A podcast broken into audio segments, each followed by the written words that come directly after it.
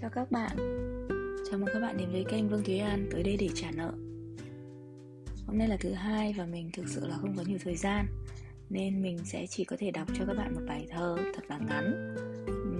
Và đây cũng là một trong những bài thơ yêu thích nhất của mình. Tên của nó là Thèm.